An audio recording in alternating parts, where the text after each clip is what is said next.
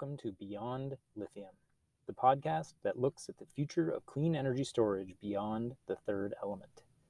I'm your host, Nate Kirchhofer. Today's guest is Russ Weed. Russ is the president of the consultancy firm Cleantech Strategies, which has clients including engineering, procurement, and construction firm Potelco, the energy storage program at Sandia National Laboratories, engineering and manufacturing company HotStart, power market conference company Infocast, and the Rails based energy storage company Advanced Rail Energy Systems, also known as ARES, for which he is also the chief development officer. Russ is also an advisor to our company, Biozen Batteries. Now, Russ and I had so much to talk about that I've broken the conversation into two episodes. In part one, which airs today, we'll discuss the recent Inflation Reduction Act and its impact on the evolving battery landscape. Let's dive in. Russ, welcome. Thank you, Nate. Good to see you. Likewise. And hear you. yes, indeed. I don't think our listeners will be able to see either of us, but at least they can hear us. So, uh, I'd like to ask you about some hot news from the last couple of weeks the U.S. Inflation Reduction Act, or IRA, and its investment in climate tech. And I'm curious what you think about how this changes the energy storage market, and maybe we could be a little more specific. Like, what are two primary ways that it impacts the development of alternative storage technologies in the U.S.? All right, so I'll stick to two. Uh, the first is that uh, finally, after more than a decade of effort by a, a number of a, a, lot of people. It's been a, an ecosystem effort. We now have investment tax credit treatment of standalone energy storage. This is very significant. Uh, until the IRA of 2022, um, in order to get an investment tax credit, and there's lots of ins and outs to the percentages and so forth, uh, you know, depending upon the year and so forth, up to a 30% tax credit on the capex of a project. In order for storage to be part of that, it, it had to be charged with so-called green electrons. You know, solar, wind, a number of other qualified technologies. So that really limited the uh, applicability uh, and the leverageability of the investment tax credit, ITC, and without getting into too many of the details, the production tax credit, the PTC. Now, with the IRA, storage is an eligible technology, uh, as are uh, microgrid controllers. So, a shout out to Representative Panetta in uh, Monterey uh, County, who championed the Microgrid Act a couple years ago. And I don't know the ins and outs of it, but I gather uh, probably had some causation there for now microgrid controllers to also be an eligible asset, and then certain qualified uh, uh, biogas uh, technology. So that's a really important thing of IRA is that standalone uh, energy storage is eligible for ITC. And then the second thing is the amount of funding that is, is going towards storage and ITC. Uh, I believe that something like 150 billion of the total uh, IRA uh, uh, appears to be allocated towards um, clean energy, and assuming a 30% uh, tax credit without getting into all the adders and subtractors, that means uh, investment tax credit, production tax credit support of 500 billion dollars of projects. That's that's that, an amazing windfall of, of funding. That's great. That's a, that's a substantial amount of product of projects, five hundred billion dollars of projects. Now, not to get a fat head here, it is not market creating. It's market stimulating. It should accelerate the market, just as the infrastructure bill should. So those are the two things I'd point to. Uh, standalone treatment of energy storage for ITC, and the, the, it is correct that this is the largest investment in climate that we have made through tax credits. Got it.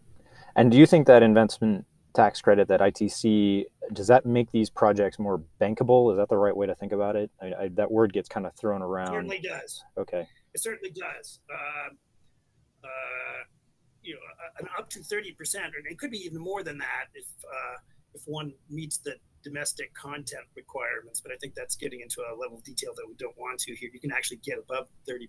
Mm.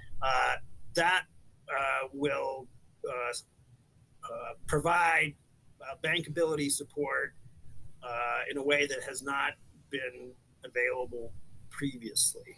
And I assume most, if not all, of your podcast listeners know that there has been such substantial support of many industries that are now mature. For example, a fossil fuel industry has received many tax credits over the years. Uh, and it's, it's good to see that the United States uh, which at certain times in certain places and so forth, uh, you couldn't use the phrase industrial policy because that was seen as too political or put some other words to it. Now it appears that the United States has figured out that it's smart to uh, utilize a, variety of tools to encourage uh, uh faster adoption of these technologies because, as I'm sure everyone in your podcast know, is we're behind. And I heard that first from a Nobel laureate uh, a couple years ago. I'm afraid I don't have his Bob's last name in my head. He's from Stanford, uh, McLaughlin, I think. Um, we're behind. Yep. We need to speed up, and this will help speed us up. Absolutely. And yeah, no, I and gosh, I feel like each of these questions I've asked, we could have like a whole podcast episode about. But I want to, I want to move on to the next sure. thing, which I these think big topics, right? Big topics, yeah. Big topic. Trying to keep it short and sweet, so it's easily digestible. But um, so, so this is this question relates to something you mentioned earlier. Um, and so to some extent, all energy storage technologies re- require some combination of stacks, DC power electronics, pumps, moving parts, tanks, fluid, electrolyte, an inverter. And this is certainly true for flow batteries, uh, which is what we work on here at Biozen. Um, so in, in view of the IRA, what we were just discussing and uh, you know its implications, where do you see the most possible disruption happening in the next five years? So I, I actually don't see it in terms of disruption.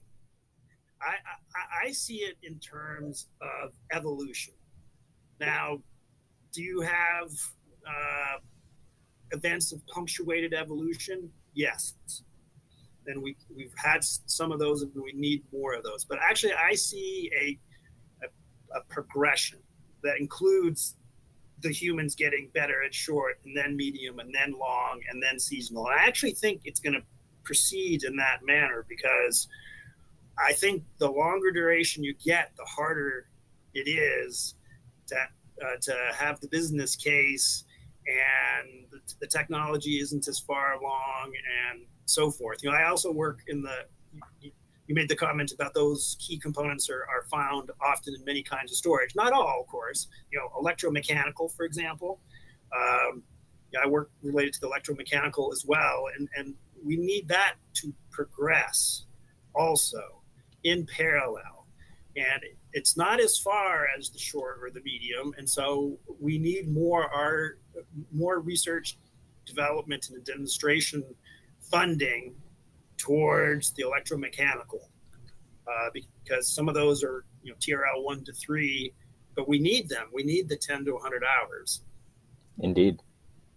For call that resiliency, right? Yeah.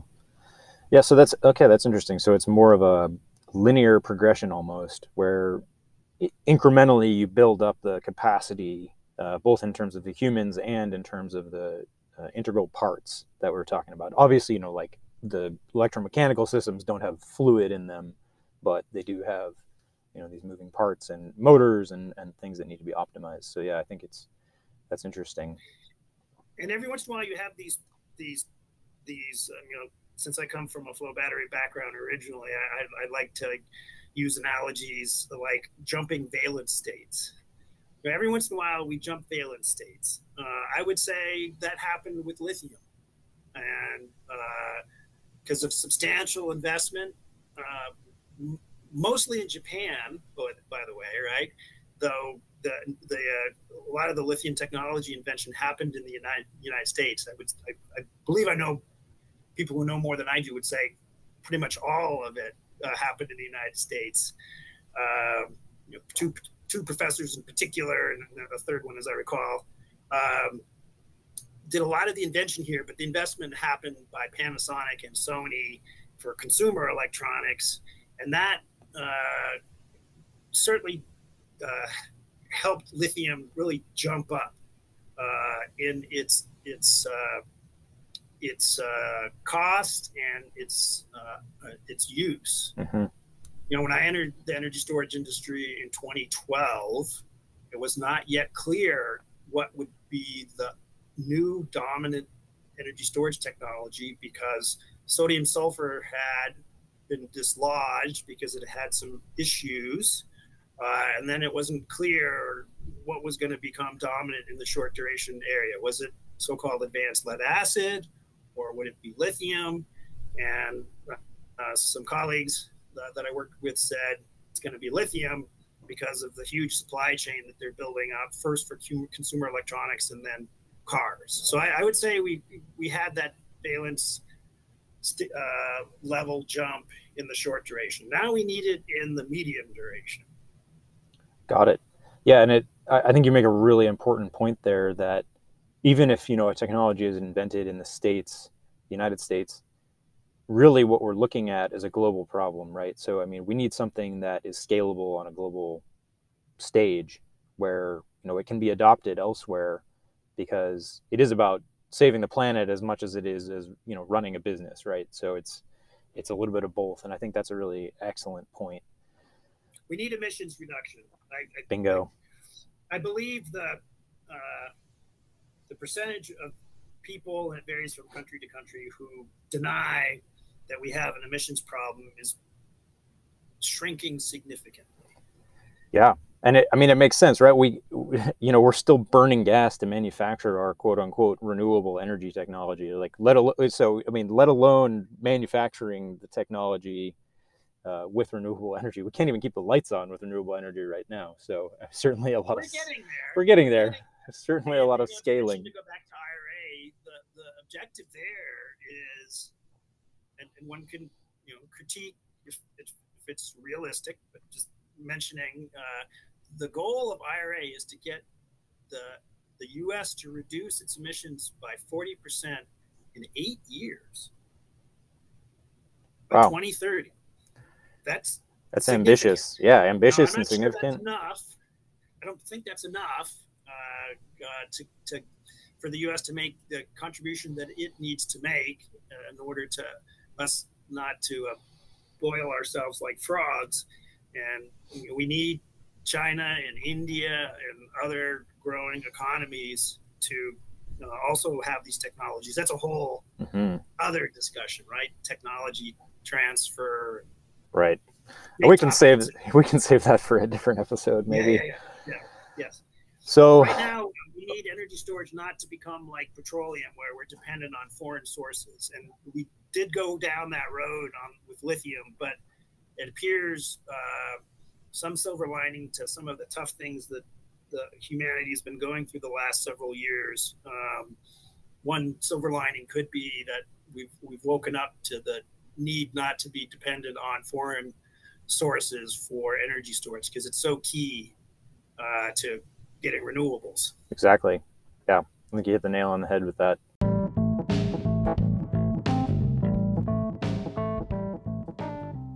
We're ending part one of this extended discussion there for today.